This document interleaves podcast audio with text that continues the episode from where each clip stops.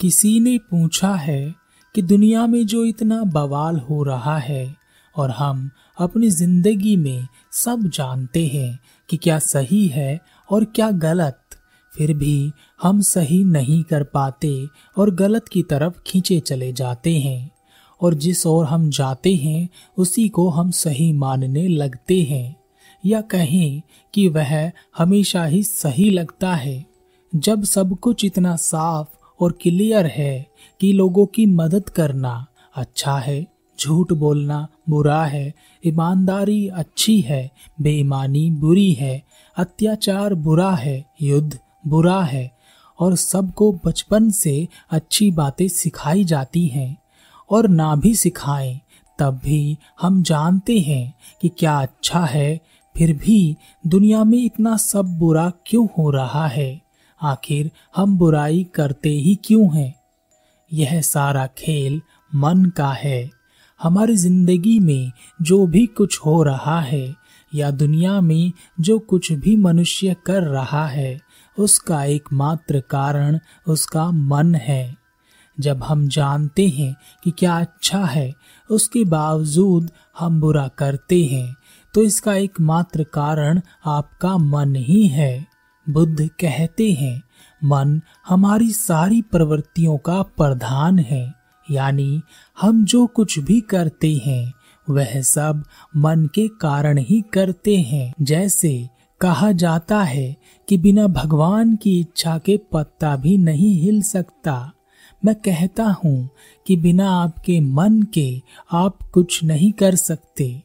मन बहुत बड़े खेल खेलता है यह भ्रम भी दिखाता है, यह खुशियाँ भी दिखाता है, और फिर आपको दुख में घेर लेता है, और दुख के समय यह आपको लालच देता है कि इस रास्ते पर चलो और तेरा दुख चला जाएगा।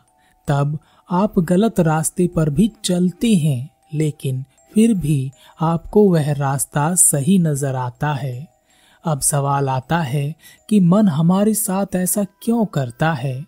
यह हमारे साथ खेल क्यों खेलता है? एक गाँव में एक गुरु थे, जिनके बारे में कहा जाता था कि उन्होंने अपने मन पर विजय प्राप्त कर ली है और अब वह बिल्कुल शांत है और उनमें किसी तरह की कोई बुरी प्रवृत्ति नहीं रह गई है।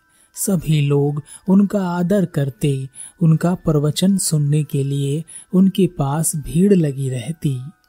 पर एक दिन उस गाँव में एक महागुरु आए। लोग बाग उन महागुरु का प्रवचन सुनने के लिए इकट्ठे होने लगे।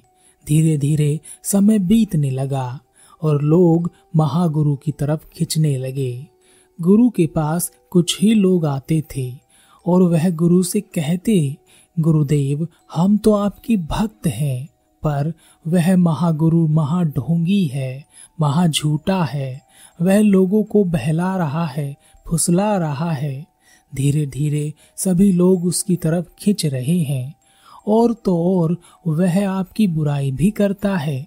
वह कहता है कि आपने कोई मन पर विजय प्राप्त नहीं की है। आप झूठ बोलते हैं। लोगों के मुख से यह बातें सुनकर गुरु मुस्कुराए और गुरु ने कहा, अगर ऐसा है तो तुम वहाँ जा सकते हो। वह लोग वहाँ से चले गए, पर रात में गुरु को नींद नहीं आई। वह रात भर बेचैन रहे। फिर उन्होंने सोचा कि चलकर देखा जाए कि यह महागुरु आखिर है कौन।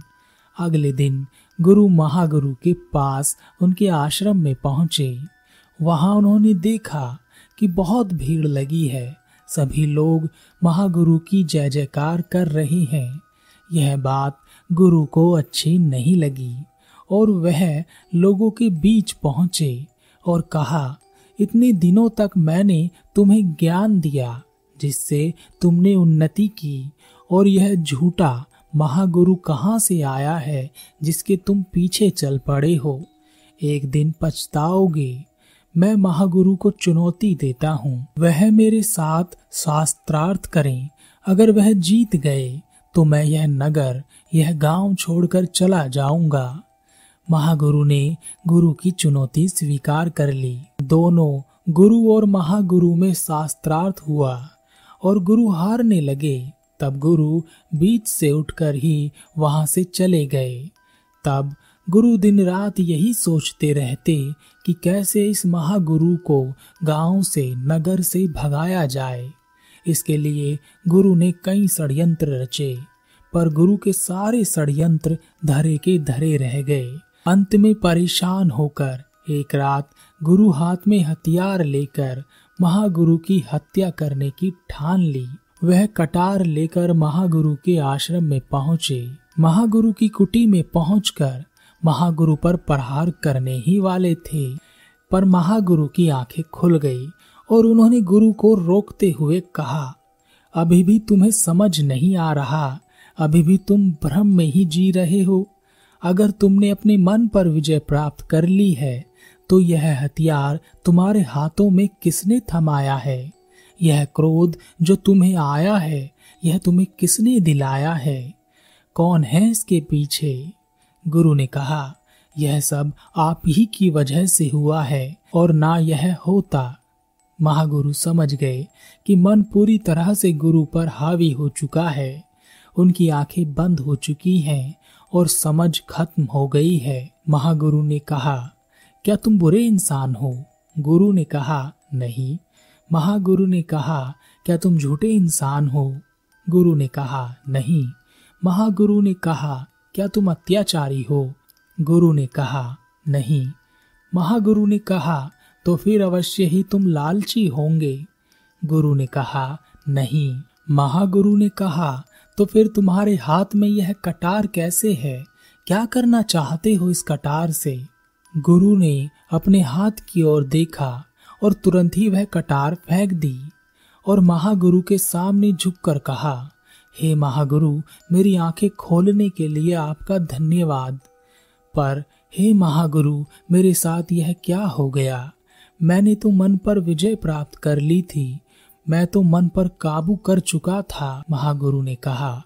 मन कहीं नहीं जाता। यह तुम्हारे साथ ही रहता है। जब तुम हारते हो, तब तुम्हें यह जीत के सपने दिखाता है। और जब तुम जीतते हो तो तुम्हें यह हार के डर से डराता है। यह तुम्हें सफलता के लिए प्रेरित करता है, पर असफलता के डर से डराकर तुमसे अनुचित कार्य भी करवाता है। और जब तुम मन को काबू करना चाहते हो तो यह तुम्हें इस भ्रम में रखता है कि तुमने मन को काबू कर लिया है, पर वक्त आने पर यह तुम्हें काबू कर लेता है। गुरु ने कहा पर महागुरु, मन हमारे साथ यह खेल खेलता क्यों है? वह हमें अपने आप में क्यों नहीं जीने देता? क्यों वह हमें नचाता रहता है? महागुरु ने कहा, मन, दो धारी तलवार है। इस तलवार से तुम अपने सारे बंधन काट सकते हो। और अगर इसे चलाना ना आता हो तो तुम अपने आप को घायल भी कर सकते हो। तुम हो तो मन है, तुम नहीं तो मन नहीं। तुम्हारे अस्तित्व के लिए मन का होना आवश्यक है। बिना मन के तुम कुछ ना जान सकोगे, अज्ञानी ही रह जाओगे, पर मन के साथ भी तुम कुछ ना जान पाओगे, अज्ञानी ही रह जाओगे। लेकिन मन के द्वारा तुम बहुत कुछ जान सकते हो, ज्ञान को प्राप्त कर सकते हो। गुरु ने कहा, महागुरु, आपने मेरी बंद आँखों को दोबारा खोल दिया है। आपका बहुत धन्यवाद। हमारे जीवन में हम मन के अधीन होकर बहुत कुछ करते रहते हैं, या कहें कि हमारा पूरा जीवन मन के अधीन ही गुजरता है। मन से ऊपर उठकर, मन को जानकर उससे कार्य लेना हमें आता ही नहीं है।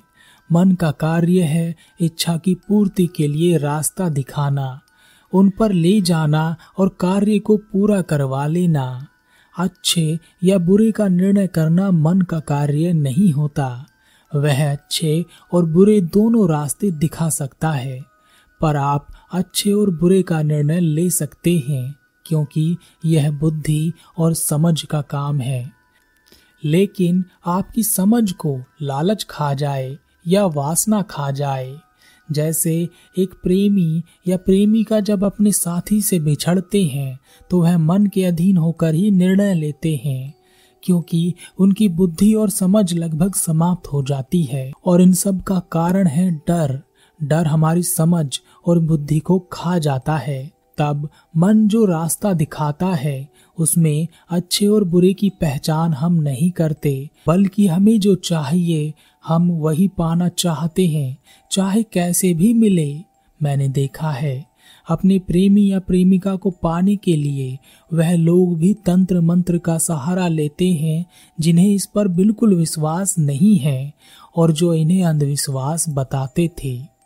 और यह होता है उनके मन के कारण।